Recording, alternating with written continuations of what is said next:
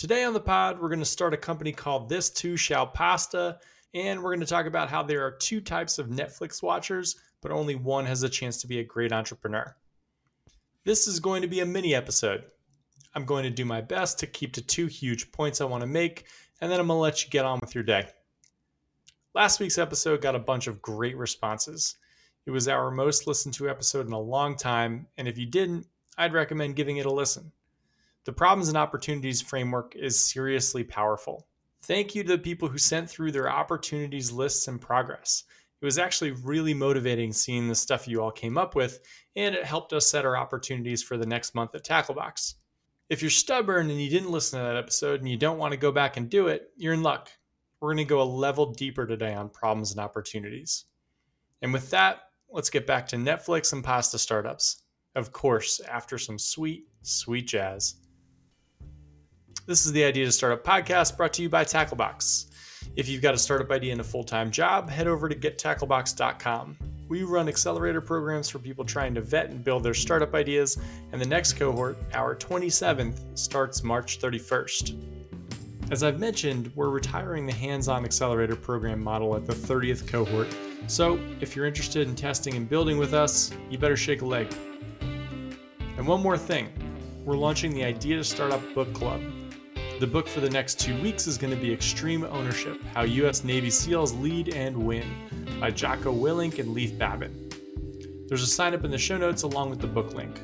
We'll chat about the book and how to apply it tactically to your startup. We'll probably end up reading two books a month. Obviously, this is going to be pretty informal, but I think it'll be fun. Back to it. As I teased in the open, there are two types of Netflix watchers, but only one type makes a great entrepreneur and the reason is vision. A few weekends back, I watched The Grand Budapest Hotel. The movie was great, but that doesn't matter.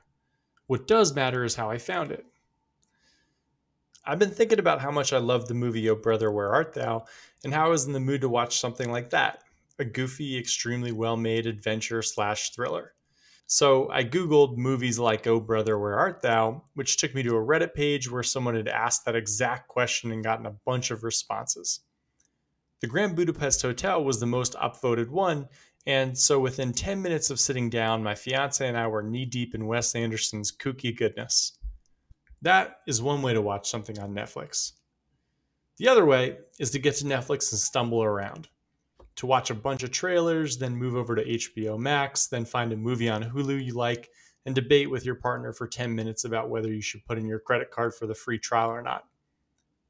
Last week, we talked about problems and opportunities, about how humans are programmed to be reactive and solve problems with low ceilings rather than proactively seeking out opportunities with unlimited upside about how the best way to structure your time to build a successful startup is to create and protect a few hours a week where you brainstorm and pursue opportunities with a low likelihood of success, but a massive payoff if they hit. I listened to that podcast back while walking around New York City this week, and two things hit me. First, I felt like a lunatic. It is truly weird to walk around listening to yourself talk. I have a friend who saw Jay Z driving in Brooklyn one time he had his windows down and was pumping one of his songs from the blueprint. My friend said it was honestly one of the coolest things he'd ever seen in his life. I'd imagine listening to your own startup podcast is whatever the polar opposite to that Jay Z moment was.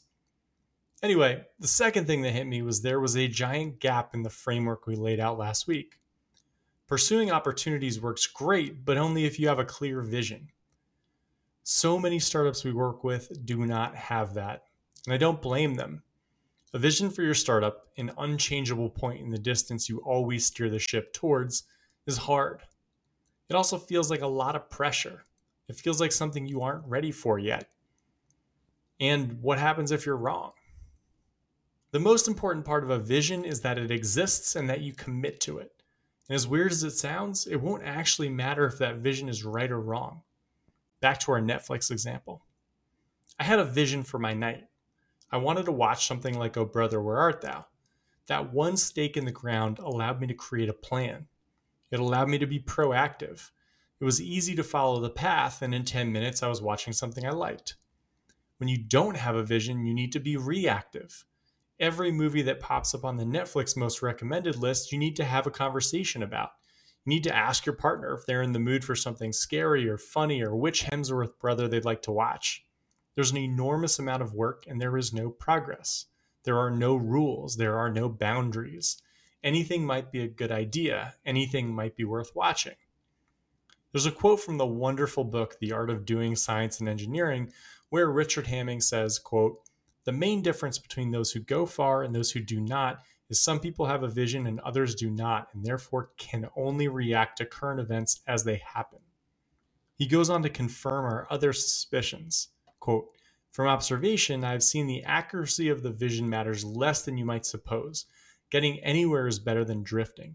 There are potentially many paths to greatness for you." pick a vision, stick to that vision. Don't worry about whether that vision is perfect or not, but use it as an anchor to make the hundreds of other decisions that'll become 10 times easier because the vision exists. Leverage that vision to actually get somewhere. Eventually, you might find you want to adjust your vision, and that's fine. You'll have made tangible progress by then and can make an informed decision. And remember our podcast on passion from a few weeks back. You don't start with passion about most things. As you get good at them, you get passionate. Whatever you start building towards will become more interesting and compelling as you get closer to it. The passion will come. And if you want a slightly less sciencey quote about vision, we can always go back to Yogi Berra. Quote, if you don't know where you're going, you'll end up someplace else. One more thing on vision because I've seen this come up a lot. Your vision needs to be a version of how you see the world in a few years, and you can't and shouldn't bullshit yourself about it. So, if I'm building a green sneaker company and I see the majority of Americans buying a subscription to sneakers in a few years, meaning that they'd pay maybe 50 bucks a month, send in their sneakers when they're worn out, and get a new pair whenever they'd like, then I can build for that. I can focus on how to recycle rubber or how to find materials that recycle easily and cheaply. I can figure out how to lower my shipping footprint and all the other things that go along with this. I have that clear vision of the future to build towards. I build for that moment down the road. What you shouldn't do is get bullied into a vision or adopt something just because it's popular right now. Not to go quote crazy, but there is a quote on this by Paul Graham that I love. Prestige is like a powerful magnet that warps even your beliefs about what you enjoy. It causes you to work on not what you like, but what you'd like to like. I've seen that happen countless times. You should not pick a vision in the future because currently that place offers prestige. I'm just tossing that out there in case you've been blindsided by NFTs and think that you too should probably be in that space. If you believe in it, great. If you don't, work on something you do believe in. Speaking of something I believe in, we have reached the portion of the podcast where we're going to talk about this too shall pasta my made up gluten free pasta company. And if you're scoring at home, this too shall pasta narrowly beat out You Can Call Me Al Dente, Knocking on Heaven's Dorzo, and Yeast of Burden for the fake name of my pasta company. Took me like four takes to get through that without laughing. Names are fake, but the vision for my fake pasta company is real. In the next five years, I do believe that a huge chunk of people are going to give up wheat. A nutritionist I know well told me recently that they believe something like 50% of the country is highly sensitive to gluten, and that number is increasing and may actually be way higher already. I do believe gluten free pasta meant to swap in for regular pasta dishes like lasagna or penne vodka will continue to grow, but that's not where I want this too shall pasta to live. I don't want to make gluten free pasta that pretends it's regular pasta and has secondary messaging about also being kind of healthy. I want to make gluten free pasta that replaces a salad and has primary messaging that is, it is as healthy as a salad, something with the nutrition profile of a vegetable. Maybe this is the right vision, maybe it isn't, but look how clear it makes my next layer of decisions. I need to figure out the best way to make gluten free pasta that is tasty and as healthy as a vegetable. I've got direction rather than saying something like, it'll be gluten free pasta sold direct to consumers with a subscription model. That's the equivalent of saying, I want to watch a movie on Netflix tonight. Let's go see what's on. Now that we've got a clear vision for this too shall pasta, which I'm already regretting not calling you can call me al dente, we can talk opportunities. What are the things we can do that would amplify our hours? This is an extremely cluttered space. How can we make asymmetric progress comparatively? And what are the questions we need to be asking ourselves in the first place? I've come up with three quick prompts that can get you started. One, how can we get in front of customers in a bold way that drives home our vision and differentiation? My quick idea we could do in person brand activation outside of Sweetgreen. A fake taste test where we try and get people to see if they're eating a Sweetgreen salad or pasta. Of course, it's going to be completely obvious which one you have. One's going to be pasta, but that'd be the joke, and we'd be putting ourselves squarely in the salad category. We've talked about categorization and how important it is. We want people to see our gluten free pasta as salad. Two, what are our competitors doing to acquire customers now? I took a look at a lot of the leading gluten free pastas, and what they're doing is all kind of the same. Lots of recipes and pictures on Instagram, lots of Instagram advertising, lots of placement in places like Whole Foods. So the question becomes how can we do the exact opposite of that and make sure we never do any of that? My idea was we could hire five interns from NYU's film and culinary schools and have them put together TikTok videos getting as creative as possible with our pasta. Ideally, we get their professors to give them class credit. It's a different channel, it's a different demographic. Maybe it'll bring us a different customer. Third, what's a business model no one else is pursuing that we can test out? There are definitely some gluten free pastas selling direct to consumer, and there are a ton of gluten free pastas selling through places like Whole Foods. So we could be different by partnering with startups to offer packaged rates they can offer their employees as perks. Healthy dinners delivered when their employees are on Zoom past 6 p.m. That would give us bulk orders, that would give us big commitments, could be an interesting path to pursue. All of these opportunities are fine. There's nothing too great in there. Opportunities are hard and they're supposed to be. Remember, they're always going to come with two key characteristics. First, all opportunities are going to lead to asymmetric value. The likelihood they pan out may be low, but if they do pan out, they're going to deliver 10x or 100x the customers or whatever metric you're after that a regular hour of your time would. And two, they're strategic. These should be hard to come up with. It should be a process. We talked last week about middle manager tasks versus CEO tasks. These are CEO tasks.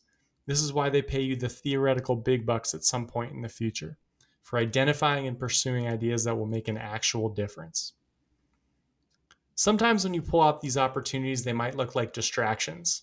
They might look like other growth channels or business models that would take away from what you're doing now. They may look like they would take a huge amount of effort to pursue. I'd stick with a rule of thumb when deciding if these are opportunities or distractions. One, do they reinforce the brand?